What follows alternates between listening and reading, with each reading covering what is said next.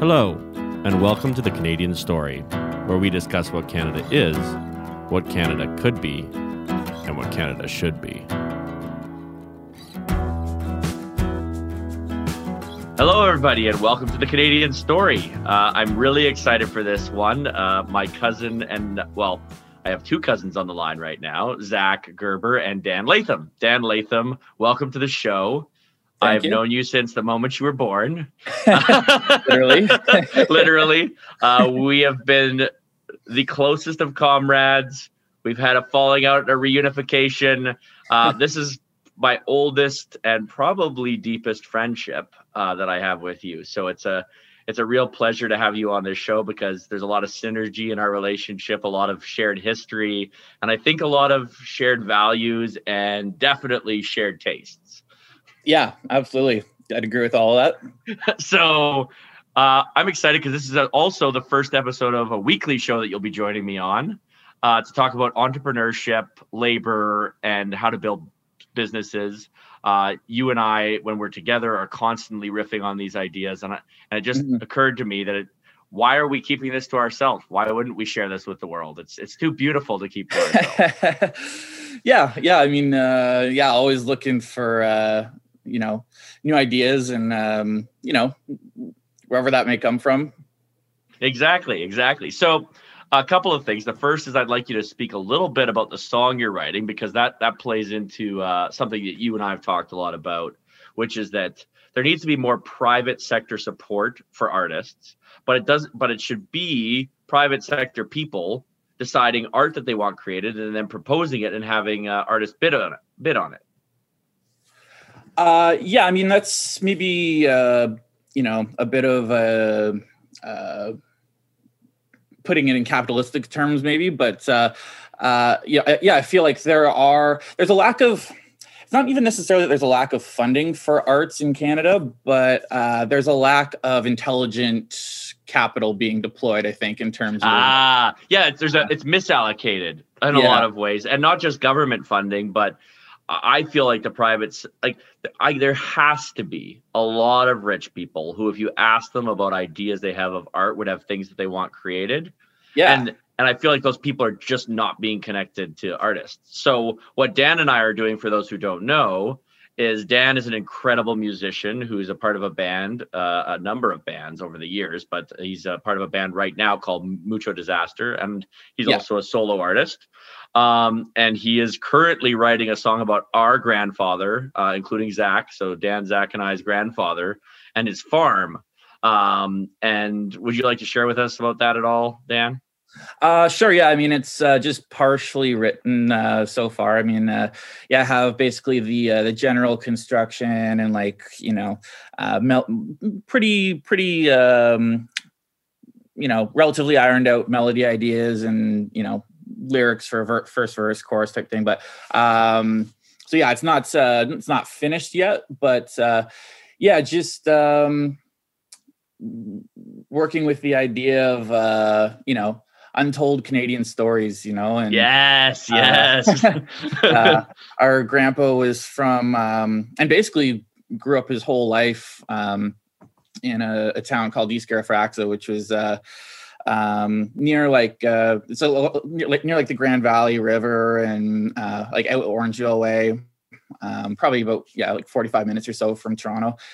And um, just the uh, yeah the heroics of you know just tilling the land, right? Just being Yeah. there, getting it done. an honorable day of labor like you know day in day out providing for your family through the great depression and um and then at the end of the day you know like having a um a place of your own that uh you know you're the master of your domain and um That's your land. This is your place in the world, right? exactly and you're responsible for it you know uh, Yeah. nobody's coming along to uh to hold your hand or whatever No, no one's coming to save you. It's just you. This is your world.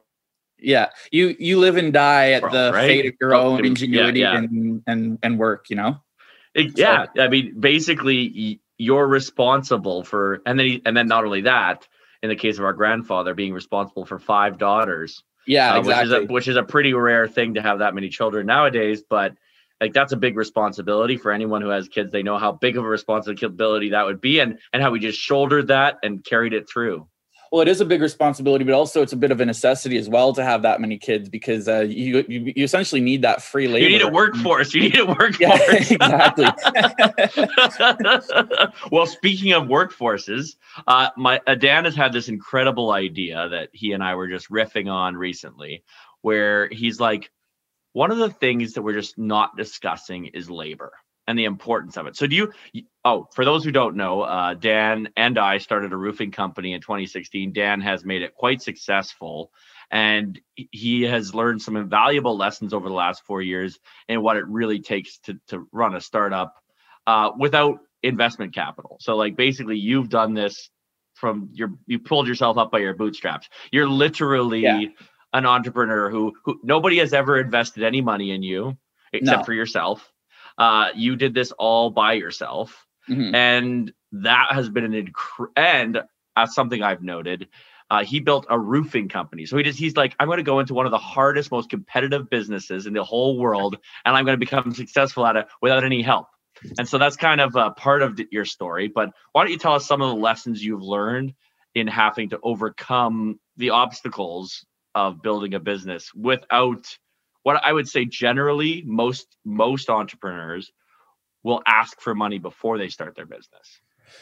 Yeah, it is kind of uh, on vogue, let's say, uh, these days to uh, to start your business on debt, right? Um, yes, yes. And uh, there's definitely um, that can definitely be a working model for for lots of people, but um, yeah, I mean, I was uh, well when I started my first business, I was probably about like 21 or something like that, you know. And um, so I, I, I, you know, started uh, started climbing up from there. I had a bit of like roofing experience, but um, uh, you know, like back to, to, when I was like 17 or whatever, I had my first roofing job and all that. And um, yeah, you just uh, uh, you know st- start out, get jobs where you can, and uh, you have to like you know scratch and claw your way and um you can't be you can't be pretty about it. It's one of the no. This is a messy business. Well, I, and it's hard to be pretty about roofing too, right?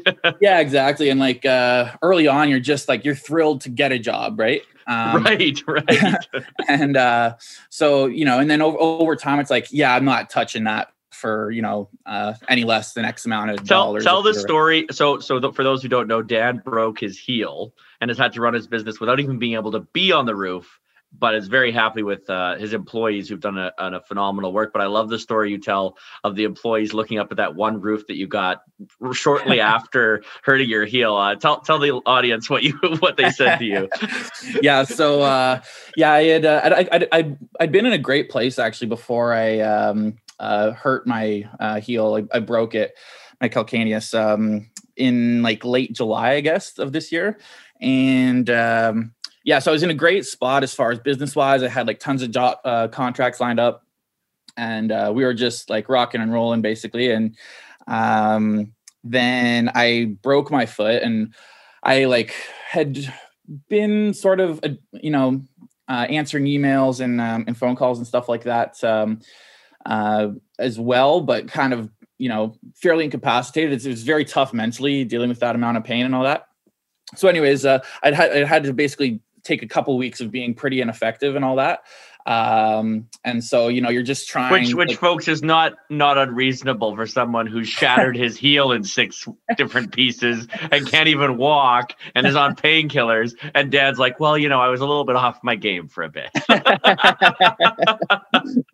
You know i demand excellence for myself so yeah you expect i like that. You expect excellence for yourself. Yeah. i like that. Um but yeah, so I was uh, I was a little delayed getting out to some quotes and stuff like that. So reasonably enough, you know, certain people had like signed on with other uh, places and stuff like that. So I was, you know, trying to um, you know, still run a you know, you know, de- decently sized company um, through all that, and um, I had um, gotten to quote this one job and it was just like logistically kind of a nightmare. Like uh, it was a two story house um, on either side of it was a one story house with a metal roof. So it's like you got to tear off all the shingles oh no. and, oh um, no. messy process. And that takes that's time consuming right? Because you got to set up job site protection and all that um, so anyways the, the guys got oh and then it was like in a downtown area where it was all like tight corridors and stuff like that. And so it's just just a tough job. And I quoted it high, like I didn't go low on it necessarily, but I was like, yeah, I'll go, you know, decently high on it. And you know, it's a bit of an annoying job, but whatever. And uh, so, anyways, sure, sure enough, we get there for the first day, and like I knew, like I was like, the guys aren't gonna like this, and uh, so uh, yeah, we we pull up, and like I can just see like their faces, they're just like dejected, and um, they uh the one guy was like um Daniel, what's this like? Uh, are, we, are, uh, are, we hard up for? Oh yeah, the other oh, guy. Yeah, yeah, he was like, uh, "Are we are we hurting for work?" Daniel? and he was like, what, what, "What's this?" And I was like, "It's a job, buddy." well, that, and I want to dig into that, right? Because as an employee who has to do the labor, he's looking at this, and and his immediate question is looking to you as the authority and questioning you, right? And not not in a not a bad way, but that that is that mindset. So as an employer, how do you instill confidence in your employees? Uh, that's a great question. Uh, I think um, really the um, the way to instill confidence is to demonstrate competence, really, and um, I think when you are running an operation where people and your employees in particular can see that like you've got it under control, you have a plan. Um, You're executing you know, that they, plan. Right. They know what to expect, right? Um, yeah, it's um, creating an environment that makes them feel secure, right? Exactly, and safe. And that ties into another um, kind of principle of mine that I've been working with uh, over the past year in particular. So, um, is I tell the guys, um, you know, I don't expect you to give 100% every day. I just don't. That's not actually reasonable. Uh, and you know, but but at the same time, I want you to aspire to something good. You know, I don't want you know, it's, it's striking a balance. You can't come in here in, in, here and slack off. So what we're looking for is consistency, right? Where you come in every day, you know what you're going to give, you know what you're going to get, right? And then if you are you know finding yourself in positions where you can give more, then you know, um, I'll keep note of that. And like I've I, I gave raises to both of my installers this year uh, through a pandemic, right?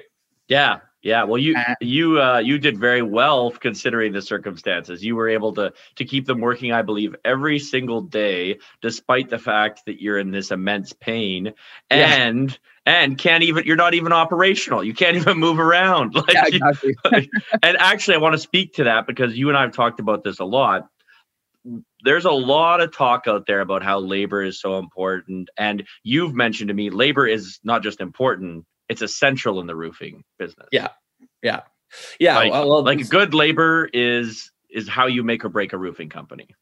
Exactly. Yeah. Um, cause uh early on I was like I was I was kind of looking at um the whole like roofing market when I was determining whether I wanted to get into it or not on a, on a business level. And I'd been observing it for a bunch of years because, like I said, it was um, you know one of my first summer jobs, summer yeah. jobs in high school type thing and uh, um, yeah, I kind of like I, I, I was looking at it from because I was like from a marketing and sales standpoint, I knew like I could just like I could crush, crush it, going crush on it. Yes, you know I mean? yes. Um, but um, what I think I undervalued early on was the value of labor um, and and good labor because there's like like it's um and i would really like to revolutionize how uh that industry is conducted in terms of pay scale and stuff like that there really, we go. So you tell us more about this. So yeah I, I, do think that um like roofing and really the labor um like the, the labor in the trades in general is uh fairly underpaid and i'd love to see more people that have sort of like the mind and intelligence to become a lawyer like um get into that and like start their own businesses because honestly like you can if you're if you're smart and you can own your own company and um, you know manage things that way um, which is a bit more involved and intense than just um, you know being the, being your own labor but um, you can easily make you know much more as a owner of a trades company than uh, you could uh, you know or like i like yeah it's not you, you, any, if you I, own uh, yeah, if you own a good roofing company and and you treat your employees well, you're going to make way more than a Bay Street lawyer. Yeah. Yeah, yeah. If you're just if you're just a lawyer who like shows up as a job and you know uh, isn't part of the ownership of the firm, yeah, you can definitely make a lot more, um, in in a company related to the trades than you know working for a for a wage, even in a industry like law. Um, but uh, yeah, I, I think it's, like it's about ownership, right? The, your idea here is to make labor view ownership over their own work in a different way, right? Yeah, and that's something that um, we've discussed as well. Is like you know, um, uh, I'm debating for this year, um, you know, putting a, a plan in place where I can actually like give my key employees equity in the company so that they have ownership over um, over the outcomes, right? And it's not just oh, you know, we're doing all this to benefit Dan. No, like we're all actually part of this. We're, we're all benefiting from together. this. The better job we do on this, the the more the we benefit as individuals. Yeah. yeah. Yeah, exactly. And like, you know, I think I think for so long it, the attitude was like, you know, oh, like, you know, I'm, I'm the boss. I get to dictate how things are, blah blah blah. But um, I think whether it's just like the current stage of capitalism we're at or what, but uh, the wage that you're paid is almost uh, like it's taken for granted essentially, right? And um, that's like the base qualification as far as what um, employees are looking for from the employer, and then beyond that, it's like how am I treated? Uh, is this, you know, a situation where I can enjoy coming into work every day? And that's something I try to do as well. And strike that balance is like, um, you know, I want to obviously have uh, a high, some high standards as far as like our performance and stuff like that, and have to, you know, sometimes quote unquote lay down the law as far as like if you know didn't have the best day or whatever, um, and all that. But at the end of the day, it should be. Uh, a place where your employees like coming to work, right? They like who they work with. Um, they enjoy they enjoy the day, you know, and and work hard in the meantime. But well, you're spending so much of every day working if you're working a nine to five, or if you're work and, and obviously roofing is not a nine to five, it's more of a, like a 13 hour day or yeah. a, or a 10 hour day. It's um, elastic depending because on because you you don't work every day of the year, right? You you've right. got you've got the winter, at least well, some people do, but um, one of the things that you've one of the things that you've talked a lot about is uh, labor itself not being like just just laboring is not valuable. Labor itself, right. just as labor. Mm-hmm. Do you want to you want to talk about that a little bit? Yeah, for sure. Um, yeah, I think there's also um, predisposition in um, you know the modern psyche. I think I think maybe partly because it's so um, just standard to like have a job, you know? Um, right. It right. seems like right now, I don't know if it's like, I feel like a lot of the air has come out of like entrepreneurialism. And uh, I feel like, you know, 10 years ago, everybody was like, oh, I have a business. And, you know, um, it was, you know, something that brought in, you know, 150 bucks a week at like a craft right, right, right, not, right. Yeah, I'm not, I'm not, trying to like pick on any one no, no. Whatever, but, um, but at, the point being like it was cool to like have your own like little gig or whatever and then i think like you know some people realize like oh that wasn't worth it or whatever and it's like it's actually hard running a business and that's that's why um so many uh, people i think you know a, a, job is so appealing, right? Because you're absolved of any kind of risk or responsibility, and you know you don't have to take out liability insurance to be at work. You know what I mean? Whereas right, right. I pay two grand a year to make sure that uh, I don't get yeah. buried or something bad doesn't happen. Yeah, know? yeah, yeah, exactly. Um, where did you start that? Well, it's just uh, labor is not inherently valuable, and I think right, this is a, right, this yeah. is a concept that is going to offend some of our listeners, but I'm yeah. happy to offend when I when I'm trying to teach a point. So uh, I'd like like you to also happily offend. yeah. So basically, like, uh, yeah. Point being, I think, and and I have friends too that uh, take the stance that um, you know profit equates to exploitation, which is just not true. You know, um, right, right. like um, the, the fact that um, if if there's a job that needs done, I'm able to uh, locate the work, uh, marry that particular segment of labor to a worker who is able to competently do the work, so the customer is satisfied, and then um, you know be able to uh, provide resources to the employee who is doing that work. That's that's valuable and as much of a job in and of itself as uh, you know doing like you know manual labor stuff like that and um, the point that i was making to you before about like labor is not inherently valuable in and of itself you need uh, you need to be able to organize and create efficient systems for labor where um, uh, you know, just because I have a, a, pile of rocks in my front yard and like somebody comes along and like, you know, moves it from one side of the yard to the other. That's, that's not, not, a productive uh, use of labor. Right. It's it's it's very tough, you know. it's a lot of work. Pretty yeah. sore after, you know. But I'm not paying you to do that, you know. right. right Unless right. there's a purpose behind uh, uh, why I'm asking you to do that, you know. So. And that's the executive function, right? Mm-hmm. That's the entrepreneurial function is to take chaos and bring order to it. And you've talked about a fair bit about how how much stress that is as well, right? Because like the whole weight is on your shoulders. All the risk, yeah. everything is you. Yeah. Yeah, exactly. And like, yeah, you're responsible for making sure that uh, you know there's enough money in the bank, there's work coming through that uh, the guys can do, and you're really uh, you're building a whole ecosystem of uh, labor and capital. You know. Um, One, yeah, and as as you've said to me many times, there's a reason they call it an organization. Right. Yeah. Exactly. Yeah, and uh, and things. Uh, yeah. um, th- things inherently need to be organized, and that's what, uh, like you said, that's what that's what a business is. It's bringing uh, order to chaos, right? Yeah. Yeah, I love that. Okay, well, and on that note, I'd like you to kind of describe your true not not that entrepreneurship isn't your true passion, but like your number one passion, at least as long as I've known you, which is your whole life. Yeah. Uh, has been music. And I want you to talk a little bit about how you're different than a lot of your fellow musicians.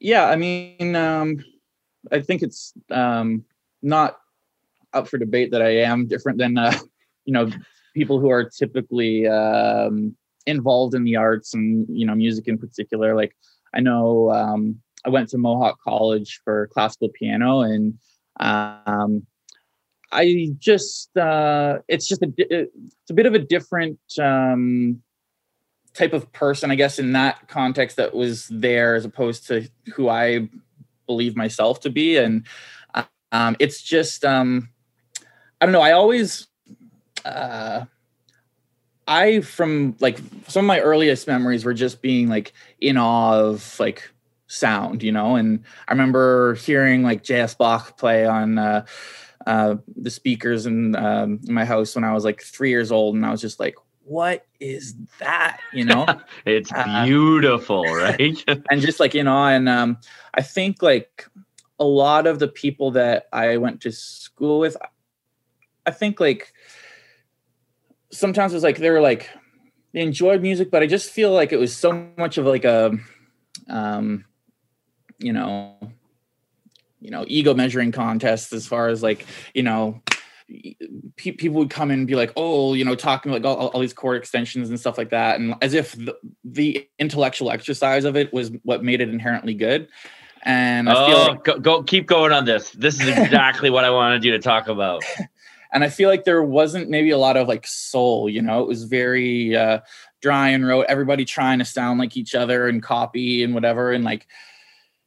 Man, like just what, be, or, or, like what's popular? How do we become famous? How do we? No, no, no, not even that. Honestly, Uh because oh. uh, uh, no, they were like kind of diving into um, like um, in particular like jazz and stuff. And I love jazz. Uh, it's a great art form, but like you know to be and but they would be they would uh they were of the opinion i think in a lot of ways that like jazz was like the be all end all that was like the pinnacle of you know musical performance. And so we're just gonna get in our little echo chamber of like you know jazz performance. And you know everybody else who like those non-jazzers like they don't really you know get music they don't like get that, it. they don't get right yeah it right. was all like entrance to a kind of zach know, zach would have you heard a lot of that? And you because zach's also been in the music industry for a long time time. Zach, have well, you?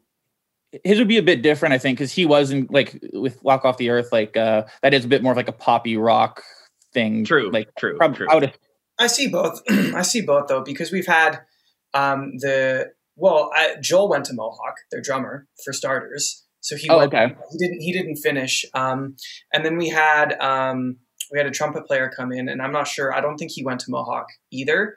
Um, but he he was incredibly incredibly educated. But what was cool about him, um, to kind of counter your point, is that he had all of the intellectual knowledge and he had all of the chord extensions and all of the notes and all of that but he also had the soul and just had a mm. passionate love for pretty much any music and i think nice. that i would say well, that that's maybe the reason that he got the job touring yeah pro- probably right? and actually yeah. that that really well describes what i think of you daniel is that you actually do have the technical knowledge as well but the technical knowledge isn't what you love about music right but i think um i think there is a point to that though that the uh the intellectual side of it and the the technical knowledge is uh, useful. Like I, I wouldn't go as far as to say necessary, honestly, but uh, definitely very useful in like being able to execute uh, different ideas, right? And uh, um, but the creativity, I, I, and this is something you've talked a lot about with chess. Uh, but the creativity is the key. Wouldn't you agree? Mm-hmm. Like, uh, yeah, well, like like with chess and um, chess seems to be a great analogy for so many things in life. But uh, I think, um, like, yeah, with with chess, like you got to have the fundamentals down. But what separates a good player from a great player is the imagination and the ideas that they're capable of generating. And um, you know, you can be a very good player and just play, you know, simple good moves, and like you could be, you know, one of the best in the world. You know, um, but uh, those truly elite um, performers in chess and like and in music as well it's like it's the um it's the originality of the ideas that they're generating you know like yeah it's nobody, special it's special. yeah nobody would have quite come up with it like that you know? Yeah. Um, well and and this is what makes uh the sound of the great bands right? Is yeah. is that is nobody that sounds they, like the beatles. Nobody sounds like them. Exactly exactly. Yeah. Um what is it like to not rely on music as a musician for any part of your income? Um, I mean, uh, I just don't even see it as something like I hate even honestly thinking about like monetizing it. Uh, like if um, if I get um, you know money coming through uh, music related, obviously I'm happy, but um, I just uh, I just kind of made the decision a few years ago to just like decouple that from um, you know just to separate my income in commerce from art. And how fr- how freeing is that? Because i feel the same way about politics. It was only 2 years ago that i separated my financial well-being from my political reality. And the yeah. level of freedom that i felt from that has been arguably almost dangerous for me because it's really uh, taken me on some some very, you know, I'm great, I'm awesome episodes, but at the core of it, that freedom means everything to me. Yeah. Um, and I would just I don't know what it's like for you in terms of art, but I'd like to hear about that. Yeah, I think um yeah, because I was like I and, and it was so um kind of I mean sad a little bit in a way, honestly, to um observe like even um the, the the top professors at Mohawk, uh, they actually make pretty good money. I think, um, like you know, the department heads, like there's probably a half dozen of them or so that make probably like about 150k a year um, from their teaching um, position at Mohawk, and then you know um, performing and gigs and stuff like that on the side. But um, the um, the, the lesser teachers who are also you know pretty incredible musicians and had like dedicated their entire lives to doing that um, they kind of like barely got by you know and and these are and these are like the people who are at the top of their game what about your regular musician who's trying yeah, to they're playing like concert by? halls and stuff yeah. you know and like to you know thousand two thousand people routinely you know um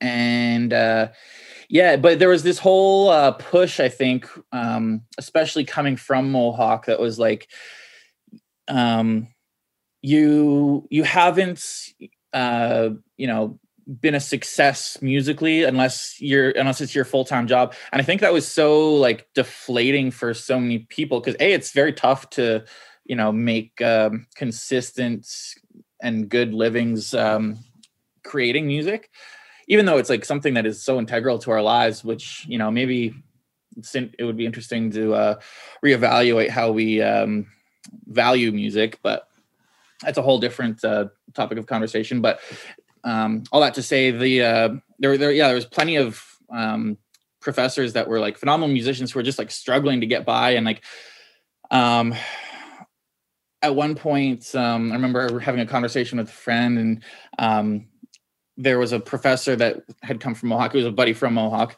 and um, the professor was like, "Oh yeah, you know, um, just kind of whining about like how hard it was to to make it as a piano player and whatever." And he was like, you know, my buddy was like, "Have you ever?" I think he considered like, I I forget how he put it, but it was like, um, you know, have you ever considered like, you know, working, getting a job? well, and, and this is interesting because I know that there will be musicians who say that you can't be truly great at your art if you're distracted. But I think you're truly great at your art, and I think the world is about to see that in a lot of different ways with some of the stuff you have coming out um, how you've just completely rejected this notion altogether. You've rejected the notion that you have to choose, and you said, "I'm going to do both." Why? Why don't I? Well, Did yeah. you make that decision consciously, or was it just kind of how your life evolved? Yeah, I made it consciously for sure because I was like, um, I, have I've always wanted to like um, to do music and um, and all that, and like um, I just like I reached the point where like I, I, been, I was working at a studio in Toronto and um, uh, you know like things were going pretty well and like I was working with some cool people and stuff like that. Um, but uh, to the point about like how hard it is to make it, like you can be involved in some you know cool things like um, I was doing stuff with uh, one of the Weeknd's producers um, a bit and stuff like that. But um, yeah, to the point of like it's hard to you know make it financially viable. Uh, you know, I, I was just I, I, reached a point where I was like, well, you know, um, yes, su- superstardom's like not uh, like there right now, you know. so yeah, uh, yeah, um, and and and I don't want to uh, like keep living in this financial. Uh, like basically in in in like poverty. Uh, yeah, yeah, essentially, you know. Um, and so I was like, and, and, then I also reached the point where I was like, well, my uh my music and my art really isn't benefiting by me not having money either, right? right. So, well, yeah, because psychologically you're in this place of stress, and like, yeah, how are you supposed to be truly creative if if you're wondering what what, what you're going to eat tomorrow? Yeah, exactly. Um, and uh, and also like you know related to like you know, I, I can't afford afford to buy like the gear I want and stuff like right. that. Yes. Well, and and one of the things that so one of the reasons that we're starting this show with Dan and I, the lexicon of labor, it's not just about small business. It's also going to be about art. And one of the things that I want to say about art, and I, I'm not an artist, but I would say that I'm a lover of art, but like a hmm. huge lover of art. I I think I have the same appreciation for art as Dan and and Zach do. Just the inability to play anything worth anyone hearing. Um, but uh, but my point on that is, I want to decouple this idea, this this scarcity mindset, the scarcity mindset of a person's own talent, right? So there's people out there who don't believe they could be great at something if they didn't get dedicate everything to it, right? And I see you as a living example of proving that wrong, that you can have both. It's the same uh, as women who say, well, you can't have a career and children. Why not? Mm-hmm. Maybe maybe it'll be a little harder, but I I hold you up, Dan, as an example of someone who broke free of these social norms that are teaching us we can only do things one way. And you're like, no, I'm going to be a great artist, but I'm also going to not live in poverty. Yeah. yeah, actually, um, it's kind of timely. I heard this um, uh, quote actually from Conor McGregor. He's got a fight coming up on uh, Saturday. Um, yep, and it was actually yep. a quote of his back from uh, uh 2013, I believe it was. And um, his quote was uh, like Vincent van Gogh, uh, he lost his mind in his game. I have lost my mind also, but I'm happy with that. I feel to reach a high pinnacle in anything you do, you must become insane to what you are doing. No, like, you must, you gotta love Pimlico, man. You gotta love Pimlico. yeah, and like uh, I thought, man, that is so true. Like uh, to achieve anything great, um, you have to be obsession is the path to greatness. You know. Yes. Yeah. And uh, yeah, I think um, yeah, it's uh, it's it's tough to let go of um it's it's the FOMO essentially, you know, like uh and I think with the internet age, I think I don't know if you could say we have a uh, a lack of greatness right now. I don't know, you know, maybe well, just... you, you, know what, Peter Thiel agrees with you, right? And there's a lot yeah. of people who do is that we haven't seen real human innovation on a let's make our lives better sort of scale. We've we've seen yeah. huge huge innovation in tech. But mm-hmm. but has that made our life better? I mean, the people who made the social yeah. dilemma would argue has made their our lives a lot worse. And in fact, not only has it made our lives worse, it's made our our relationships worse. And there's no doubt of that. I think it, it's made our minds worse as well because I think like just I've been weirdly trying to put my shoe myself in the shoes of like someone who lived in like the 1950s, which I mean that was already you know had, had you know several of the staples of uh, modern life um, in, involved in that uh, you know era of time, but um, really like from that period and like before even people had so much time with their own minds, you know, to just like explore. Oh, I thought about uh, that too. It's like you're not distracted by anything. Mm-hmm. Yeah, there's no Netflix to turn on. You know, you could maybe read a book. You know, right? Which is which is, and and I want people to understand. There's a huge difference. I, I know that like here's the difference that I the difference between watching something or even listening to something, and I'm saying this as a podcaster, but the difference it, uh, between reading is categorical. They're yeah. not the same because when you're it's reading intake versus passive. Thank you, know? you, thank you. Yes, that's exactly what I mean.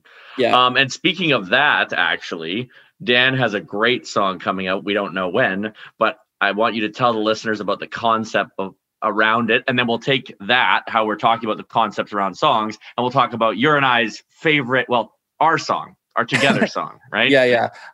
Um, are you talking about uh, the comforts of modern living? Exactly. uh, yeah. So um, there's a song I wrote like a few months ago um, called "The Comforts of Modern Living," and um, yeah, basically uh, the concept behind the song is like. Um, it, it's a it's not an indictment, but it's not a celebration of uh, modern life either. It's an observation. It's an yeah. observation. Yeah. Yeah. Um, and uh, the the lyrics are like um a tad abstract. It's not being like super literal with like like iPhones are bad or or you know or good or whatever the whatever the case may be. But um basically uh it's talking about like uh how everything's at our fingertips and all the comforts that we could ever imagine uh, or want are right there for us you know like we've talked about like you know we can just order food now and it just comes right to our yeah, door. just, just shows up. yeah, anytime we want. the house, you know? Yep. Um, but maybe you know back in the day you're getting in your car you're going for an excursion who knows what you run into right like or or um, or the thoughts you have on that drive Right, right, right. And what, yeah, what you see just by happenstance and um, your, yeah, and I mean, maybe something else happens at home, but it's just such a reality defining shift that like, you know, we're, we're putting ourselves in different positions now than we were before. And like all, all for the sake of like immediacy and comfort, you know? Yeah. Our and, whole thought ma- matrix now is around maximizing comfort and the mm-hmm. uh, so my brother-in-law had had a wasn't a podcast, it was a YouTube channel called Stay Uncomfy.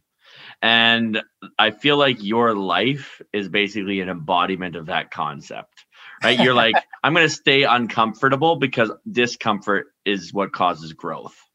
Right. Yeah. And I do I do believe that for sure. I mean, um yeah, there was like with my business uh for example, there was so many challenges and um you know all that getting it started and like um i had to learn a whole lot you know and um uh, but but at the same time i feel like um every time in my life where i've gone through something like challenging like that where i've had to you know adapt or die essentially um it's like you know it's a cliche you've adapted you you've adapted you know? yeah yeah um, and then when you uh when you do face that and adapt and like you just you know for next time and that's what experience is you know um uh, well, you, and, this, and this goes to something you and I talk about a lot. Failure is not the enemy. No, failure. Like uh, I, I think it was Peter Thiel actually to bring it back again to him who raised the point. Um, you know, uh, there was there was a time around 2010 where failure was like super sexy and like the entrepreneurial whatever, and it was like everybody was like it was, it was like own the resume failure of and- failure,s yeah. yeah, yeah, yeah. And he, Peter Thiel was like, you know, back uh, when I was uh, starting out in business, fail, failing was a bad thing. You know, I don't want to like, uh, I don't want to like over glorify it, but um, yeah, I mean, like you can learn absolutely as much from a failure as you can from a win. And if you, I think you uh, could actually learn more. Well, you should learn more from a failure than a win. yeah, Because if yeah, you're not learning from your if you're not learning from your failures, then what are you doing? Mhm, yeah, it's um yeah, it kind of goes back to uh the conversation we've had a few times about like maximizing your strengths versus uh, shoring up your weaknesses and like what the proper balance of that is. Um and it's an interesting that- conversation. that's a- that yeah, that's a to the bottom topic. of- That's a topic. I want to do on our next week episode. Actually, is is what it like because because I think our society has completely lost their minds on failure. They treat failure so so some treat failure as an indelible black mark on your character. So if you say one wrong thing, the mob will come for you, right? Mhm. So uh, that's on one side, and then on the other side, uh, parenting, helicopter parents, we're trying to avoid any even even a single failure, like any Yeah. discomfort isn't allowed. And so, uh, yeah, I think I think that's a topic, but that's too long of a topic for n- right now. We only have ten minutes left. Um, I want to go. We'll, we'll go into the songs maybe the next time. But one of the things I really want to talk with you about is the working class. You've experienced some real tragedy around the opioid crisis in your life, but more importantly, you're on the front lines of that crisis. And you maybe talk a little bit about the tragedy you're seeing in uh, in the world, but also what you think can be done about it. Yeah, uh, I think it's a lot worse than people really realize. To be honest, um, it's like yeah, like you can every, everybody can kind of identify, you know, like your um, you know, you know, the homeless person that you see that just looks really messed up. It's like oh yeah, must have a problem with drugs type thing. But uh, there's a lot of like really like you know beautiful kids and um, uh, just like good people, solid uh, character, and all that. And uh, I think one of the biggest things to realize is that um, you know being a drug addict in no way um, reflects your character. You know, Ah, thank you. Because I think a lot of people think of drug addicts as these degenerates. Drug Mhm. addicts are people who got caught in a dopamine cycle that they can't Yeah. get out of. yeah, yeah. And in roofing, like I would say, like a good half at least of people that like you'll uh, you'll try to you know Half of the workforce, folks, half of an entire workforce addicted to opioids, pretty much, right? yeah i mean that, like that's uh, uh i mean that that's that's recently for me. I, I i wouldn't necessarily go as far as to say like half of everybody in roofing is like an opioid addict but um yeah i mean like of the Like, past yeah, sorry, I, I, I have a, a habit for hyperbole, as Dan knows very well. Uh, but there, this is a real problem that you're encountering on a semi-daily basis. on a daily basis for sure yeah, um and uh and it's really just sad like i had a guy this year that um he uh he he was expecting a kid and he managed to get clean but i was uh, I, had, I had him working with me uh through the summer and um i remember like there was days where like you know he'd come in in the morning and um just be like you know the whole morning just like completely like looking like sick to his stomach and like gut wrenching and like and all that. And um you know you needed uh you needed to use you know? And uh it was just like and just hearing and you know and yeah being with him directly every day um and just hearing him from his own work from his own mouth saying like i wouldn't wish this feeling on my, my worst enemy and knowing how truly he really meant that just like in absolute agony you know um and uh and then i mean i had uh an employee last year that um I'd been really concerned about through the entirety of the year, really. And he lost his like girlfriend, I guess, earlier in the year, or not, not to- like she didn't die, but like Right? Yes. broke up. yes. um, and he was just like, like heartbroken over it. He was like 20, 22, 24 at the most. Um, and you know, I was, I felt that at that age too, you know, like uh, just like, you know, your girlfriend's like your world and like, Yeah. you know, you Yeah. just um you, you don't you don't want anybody else and like you're just like so like he um he had been like he, he was such a smart and bright kid too like like when you like you know my mom like uh you know Yes. kind of like a, Yeah. a church mouse type uh character, you know?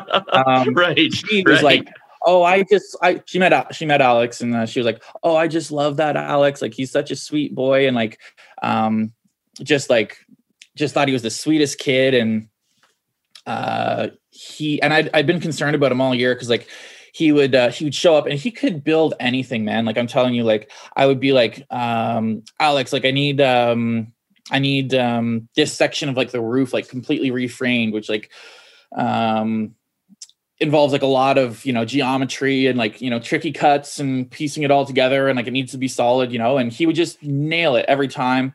Like um young kid like i said it but just like such a so bright. And um yeah i'd been worried about him because like he'd you know miss work and then he'd come in and like he would be like sleeping like at lunch and stuff like that like you know clearly like drug induced and all that.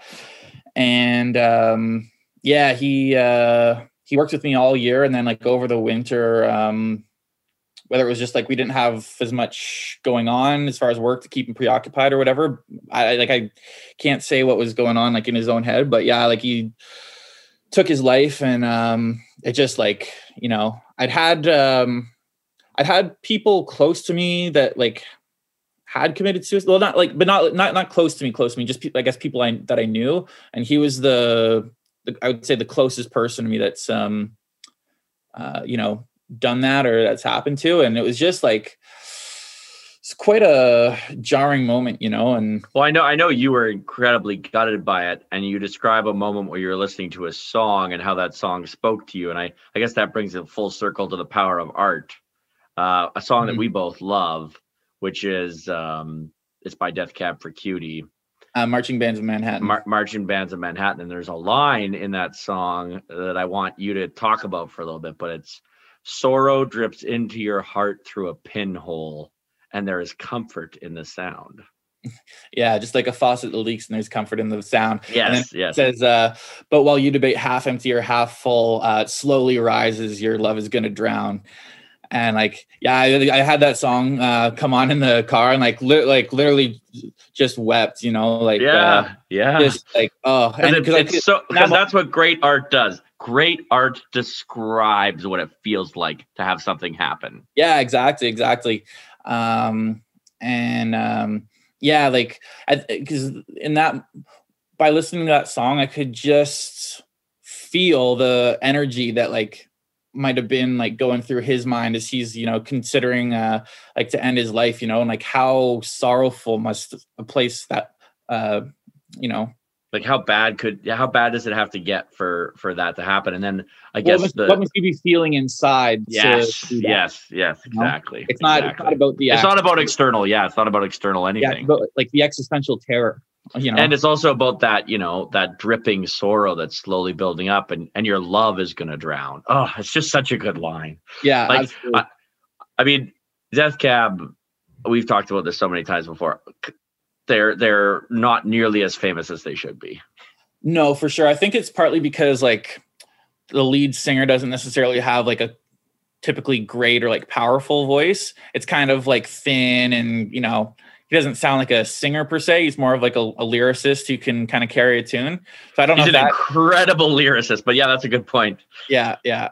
Um, but I like I yeah, I love them. I would say that they're one of the most like underrated bands of the modern era. I think like them compared to like a lot of the bands that they get like kind of compared to in like the indie scene, if you want to call it that. I think they're just like head and shoulders better than Right? Yeah, then all those guys. and then they haven't they haven't really written like a you know a pop smash hit either like i mean crooked teeth was kind of a somewhat big song but like they've never ever tried to write like the big song you know No, no, Um, exactly. but to your to, to your point about um you know great music making you feel something or like you know offering you a perspective i think um something that i've uh, been bringing up a lot lately that kind of like uh, I do it somewhat for shock value, I think, to be honest, just because like people who know me and like, you know, I like, you know, I'll like study jazz in my free time. Like it's kind of, it takes people, um, um, catches people off guard a little bit, but um, Taylor Swift's first album. Yes, yes, I, you brought this up to me, and it shocked me. It, but then when I listened to it, I was like, "He's right. This is incredible." yeah. Uh, it, well, yes, I'd love for you to explain this. This, this is one of a, this is a great insight yeah, her her her first album, Fearless, and I, I think honestly she's had good stuff since then as well. Like, and I'm not like a super fan or anything like that, but I just I, th- I think in particular that first album, there's absolutely a reason why that, and I mean uh, like Love Story and stuff like that um, was obviously a huge hit on it on itself, but that album as a whole, and she had but she had so many hits from that album, and I think why is it's just a magical uh, encapsulation of like a 16 year old girl's feelings you know? Yes yes. And, and, and go go yeah give us some examples because you do so good on this. Um like like i don't know if you want like song by song or what but uh i just think like so um um a, a few lyrical clips is what i want that that encapsulate what you're trying to describe. Yeah i might um uh get some of the lines wrong but i'll try to get like the general uh, theme of them. Like i remember um she has one line. It's about like the song's about like this guy and like um it's like uh as I mean most most of her songs are, but um, um the chorus goes like uh something along the lines of um we're screaming and fighting and kissing in the rain and it's 4 a.m and i'm cursing your name. Um and uh yeah i mean she just has like so many like little gems like that that um and and just like musically too it's like the, the melodies like fit the whole like energy and like i think it's very tough. It's, it's one of the tough things to nail about songwriting i think is that like you know balancing lyrical feel versus what that communicates alongside the the music right? Um, well you, you've talked you've talked about this but music is distilled emotion and lyrics should yeah. amplify the emotion. If they're not amplifying the emotion of the music then your your lyrics suck I can I can weigh in on this because I'm actually yeah. Uh, yeah, I'd love to hear this, Zach. I'm a huge Taylor Swift fan. Not so much like maybe some of her later stuff. I feel like it kind of tapered off. But anyway, for me, I think what Taylor Swift does so effectively, um, what, what, what, she is to me is she's an incredible storyteller. And you talk about the distillery of emotion. I agree with that. The reason the reason I think that her lyrics connect with people so deeply is because when a person is is experiencing the emotion, they know that emotion is truth, but they don't necessarily have the words to describe and understand it. And I think what Taylor Swift does a lot, like a lot, is that she very clearly sums up the emotion in easy to understand word and story that immediately cuts to the core of everyone who's ever felt that emotion. Oh, and Zach. Yes. that's that's what pop music is essentially, right? It's like um at its best it's like it's harnessing these like extremely deep emotions that might like exist kind of uh in random places in society and just like it's a pop music is a lightning bolt you know it strikes down the center and um you know uh yeah it, it cuts to the, the it cuts all, all the fluff is cast aside you know Yes. And you're just left with the it's uh, Main Street, you know. There's nothing wrong well, with Main Street. I think I think the three of us are going to be talking about music and uh and things like that for the rest of our lives if we're doing this every week. There is, by uh, the way, uh, one Canadian that uh um, speaking of Taylor Swift, that um, Taylor Swift, in fact, worships, that goes by the name of uh, Joni Mitchell. Yes, yes. And next time we'll talk about Joni Mich- Mitchell and Leonard Cohen and why we think, at least, well, I think that Leonard Cohen is the greatest Canadian uh, who doesn't have the reputation that he sh- like. Terry Fox has a reputation that is worthy of him. Wayne Gretzky, a lot of our greatest uh, people have good reputations, but Leonard Cohen is the unsung hero of our music scene in my mind. Uh, yeah. So we'll, we'll, discuss that. And, uh, and Zach, next time I'd like you to weigh in more on that as well, because obviously Zach has a, a, pretty deep appreciation for not only music but the music scene itself. Um, unfortunately, uh, man, this has been so great. to There'd have be you on no here. uh, there would be no Taylor Swift without Joni Mitchell. Don't get that twisted. exactly. Yeah. So on that note, uh, we got to go. But thank you so much for coming on, Dan. It's going to be great to do this with you Pleasure. weekly. I love your insights. I hope everyone else loves them as much as I do. If you don't love them as much as I do, I don't care because we're doing this every week. So uh, I'm doing it because I love it, and the rest of you guys can figure out why I love Dan so much and why uh, I want him to be educating you all like he educates me on the on the many creative things that pop into his head. Love you, bro. Thank you for listening to The Canadian Story. You can find us on Instagram and Twitter at The CAD Story. That's The CAD Story. If you enjoy this podcast, please share it with your friends and family. Let's work together to remind Canadians how great their country is.